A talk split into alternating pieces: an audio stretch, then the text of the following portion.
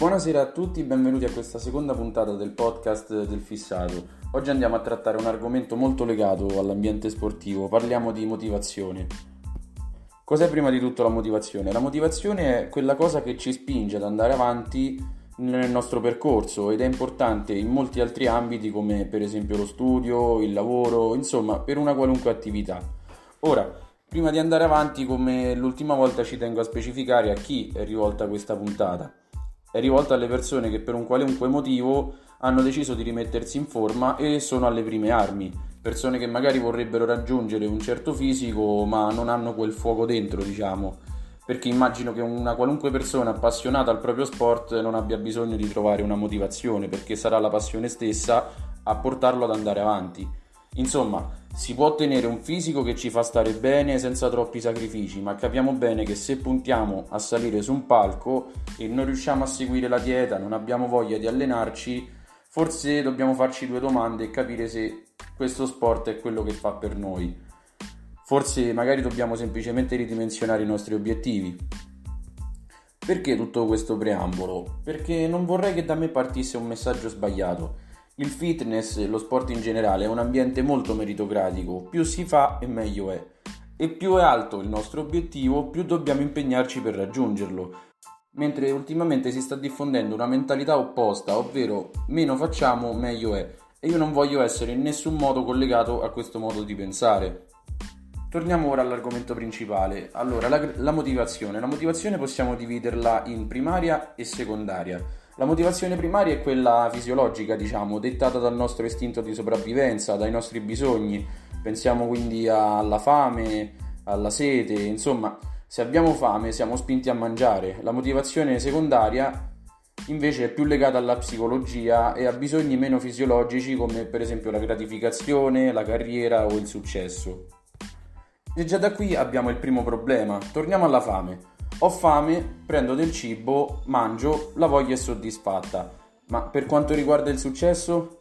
Ecco, la cosa non è così immediata, quindi abbiamo capito che la motivazione secondaria ci porta verso obiettivi che il più delle volte richiedono tempo e purtroppo altre volte addirittura potrebbero non essere raggiunti. Bene, ora che ce la siamo presa a male, eh, ridividiamo ulteriormente la motivazione secondaria in due abbiamo la motivazione estrinseca, cioè dovuta a fattori esterni, e quella intrinseca, dovuta a fattori interni.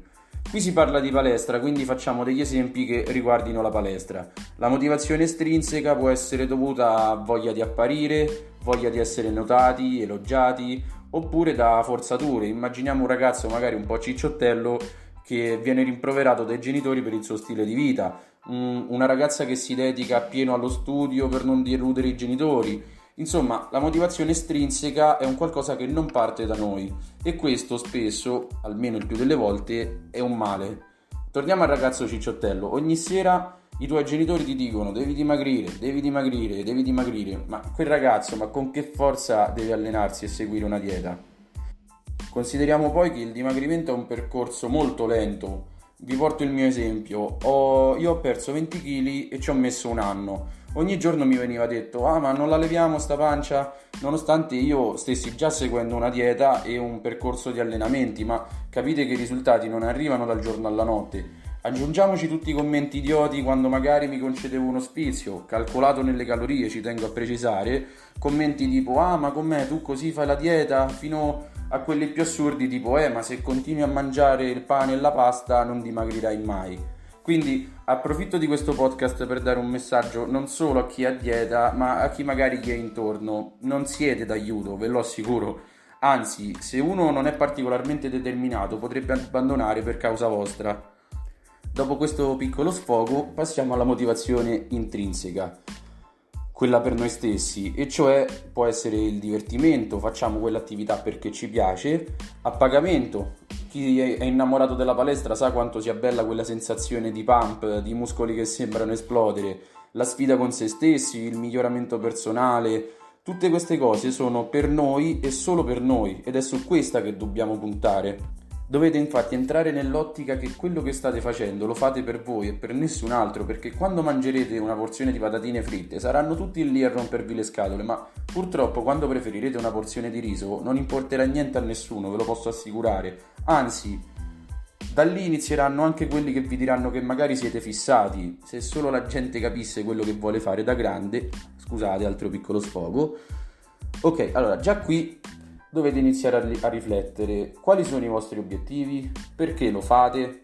Adesso aggiungiamo un'altra cosa su cui dovreste riflettere, il locus of control, cioè a chi attribuite i risultati. Se ottenete un successo vi sentite orgogliosi o attribuite tutto al caso? Se invece fallite vi prendete la colpa o l'attribuite a fattori esterni? Sì, perché ci sono vari tipi di persone, quelle che se va bene è merito loro, se va male non è colpa loro, quelle che se va bene o male è per merito o colpa loro e poi le peggiori, quelle che se va bene è fortuna, se va male è colpa loro.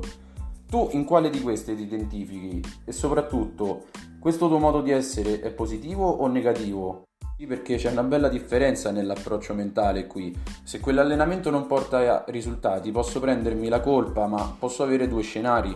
A. Non mi sono impegnato abbastanza e quindi sono spronato a dare di più la prossima volta. B. Sono negato per questo sport quindi tanto vale lasciar perdere. Bene, abbiamo fatto vari esempi, visto vari scenari, ci siamo anche un po' sfogati perché immagino che non solo a me siano successe cose del genere, ma adesso entriamo più nel pratico. Perché si perde la motivazione? I motivi possono essere vari, Magari la motivazione era estrinseca, se cercate di perdere peso per compiacere qualcuno non lo state facendo per voi e prima o poi la motivazione non sarà più sufficiente a farvi andare avanti. Secondo motivo, magari non vediamo i risultati. Eh sì, perché immaginiamo che dopo tre mesi abbiamo perso solo un chilo, che allo specchio magari neanche si vede, non vediamo muscoli più tonici, ci vediamo ancora secchi, la motivazione iniziale per forza di cose inizierà a scemare. Un altro motivo ancora la normalità. Esatto, perché se un giorno vi sentirete di non voler andare in palestra, di volervi concedere un piccolo spizio un po' meno sano, diciamo, se non volete alzarvi per andare a correre ma volete dormire un'ora in più, allora in quel caso ringraziate Dio perché vuol dire che siete normali, non dovete assolutamente sentirvi in colpa. Tutto questo è normale e capita anche a quelli più ferrati. Ora qui un'enorme precisazione. Io non sto dicendo che ogni volta che non avete voglia di fare qualcosa dovete evitare di farla. Ci saranno le volte che dovrete un po' forzarvi, ma ci sono volte che semplicemente avrete bisogno di staccare un po'. Insomma, distinguete voi le situazioni. Bene, allora proviamo a dare una soluzione. Dove possiamo trovare la motivazione? Perché parliamoci chiaro, siamo tutti bravi a dire pensa positivo e altre frasi fatte come queste ma quante volte siete stati tristi e magari vi dicevano dai su, pensa positivo, eh, dai su un cavolo, cioè, fosse facile.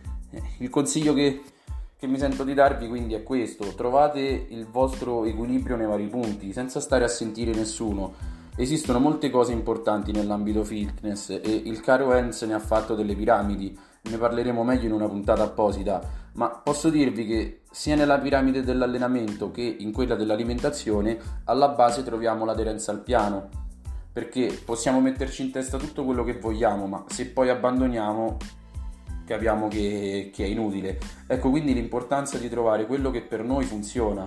Non siamo tutti atleti e dobbiamo trovare quello che ci fa stare bene. Quindi, eh, numero uno, divertimento Trovate un'attività che vi faccia divertire, ecco, se esistono molte modalità per affrontare la palestra. Io ho trovato la svolta nel calisthenics e nell'allenamento funzionale, quello vero tra parentesi.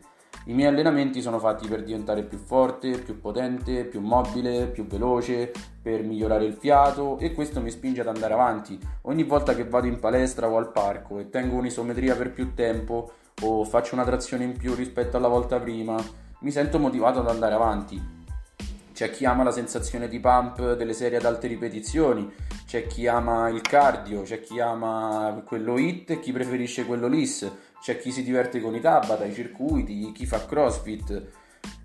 Insomma, trovate voi la modalità di allenamento che vi porti con piacere ad andare in palestra o al parco che sia. Numero 2. La compagnia.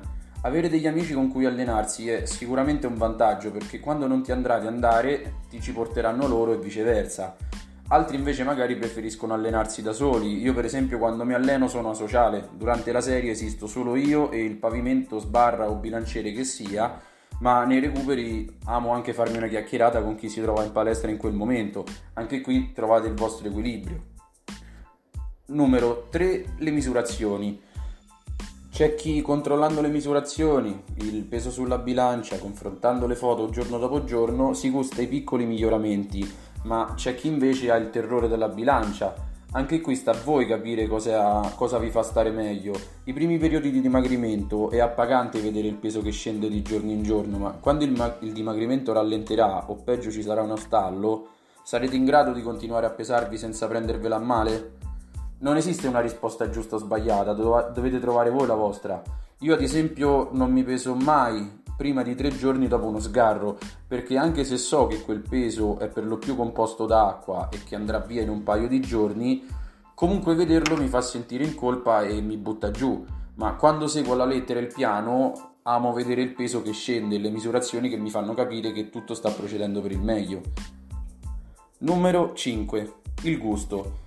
Qui si parla di alimentazione ovviamente. Una dieta dovrebbe essere costituita per almeno il 20% da cibi che ci appagano a livello di gusto, anche se sono meno sani. Ci sono persone che riescono a mangiare riso, pollo e broccoli tutto l'anno, persone che seguono un approccio più flessibile ma comunque sano, quindi magari con yogurt, avena, pasta, pane, eccetera. Persone che invece hanno bisogno ogni tanto di cibo un po' più industriale, diciamo, come uno sneakers, un Kinder Bueno, un hamburger una volta tanto. Trovate anche qui un equilibrio, dovete sì cambiare il vostro stile di vita, ma non abbandonate del tutto un cibo che vi piace. Non vi fate troppe privazioni, questo potrebbe portare a delle abbuffate e se capiterà è inutile dirvi non sentitevi in colpa perché dipenderà dal vostro modo di vedere le cose. Numero 6 Praticità e disciplina. Non prendetevi l'impegno di andare in palestra in orari per voi scomodi o che vi costringono ogni volta a fare i salti mortali. Ogni scusa è buona per non andare e voi dovete ridurre il più possibile queste scuse. Tenete il borsone pronto. Scegliete una palestra vicina, che sia aperta negli, or- negli orari per voi più comodi. Parlando di alimentazione, non, non seguite le ricette di quei fit chef che usano 5 tipi di farina, sali dell'Himalaya, cocco delle Bahamas, polvere di guaranà selvatico e scaglie di oro zecchino per fare un tortino. Scegliete ricette facili e che vi piacciono, che non richiedano di pesare 2000 ingredienti da 200 euro al grammo. Poi forzatevi un po', se per lavoro siete costretti a mangiare in giro e siete quindi esposti a tentazioni come pizzerie, kebab, McDonald's eccetera, Preparatevi il pranzo la sera prima e portatelo con voi. Se non volete preparare i pasti ogni sera, preparate una quantità maggiore di cibo che scalderete di giorno in giorno. Io ad esempio il lunedì preparo 300 g di riso o pasta, li divido in tre parti uguali e ho il riso pronto per tre giorni. Se non sapete resistere a snack e porcherie, evitate di portarli in casa. Anche qui trovate il vostro equilibrio. Numero 7. I social. Uh, su questo penso ci farò una puntata a parte, ma per ora vi lascio solo con delle domande su cui dovreste riflettere. Vedere le foto di quella persona ti motiva? Ti fa venire voglia di impegnarti al massimo per raggiungere il tuo potenziale? O ti paragoni spesso a lui? Questo ti fa stare bene o male? Il fisico di quella persona è realistico? Senza luci particolari e filtri si può essere così? Quanto ci ha messo lui? Sei sicuro che sia natural? Altri consigli che vi do, eh, fissate piccoli obiettivi realistici a breve termine, non so, mm, entro fine mese con questo peso con cui faccio 8 ripetizioni voglio riuscire a farne almeno 10. Oggi faccio una, tri- una tripla con 100 kg, fra 3 mesi voglio farla con 120. Godetevi il percorso. Se quello che state facendo vi piace, pensate a quello. Se state facendo una serie, gustatevela tutta, ogni singola ripetizione non pensate, eh, lui usa più peso, eh, ma lui fa ripetizioni. Gustatevi la vostra serie e tutte le successive. Non pensate ai fisici altrui, ma al vostro e al modo in cui ogni giorno lo state scolpendo. Gustatevi i vostri punti forti e non guardate con rassegnazione quelli carenti, prendeteli come delle sfide magari. Ecco bene, direi che posso fermarmi qui. Ci sarebbe molto altro da dire, ma la puntata sarebbe davvero troppo lunga. Io vi ringrazio se siete arrivati fin qui, vi chiedo di farmi sapere cosa ne pensate, se avete qualche argomento di cui vorreste che parlassi nelle prossime puntate, se avete qualche dubbio non esitate a scrivermi, vi risponderò con piacere e se volete fatemi sapere qual è la vostra motivazione, dove la trovate, cosa vi spinge ad allenarvi, magari alcuni dei vostri pareri potrebbero essere utili a qualcuno. Io vi saluto e vi do appuntamento alla prossima puntata.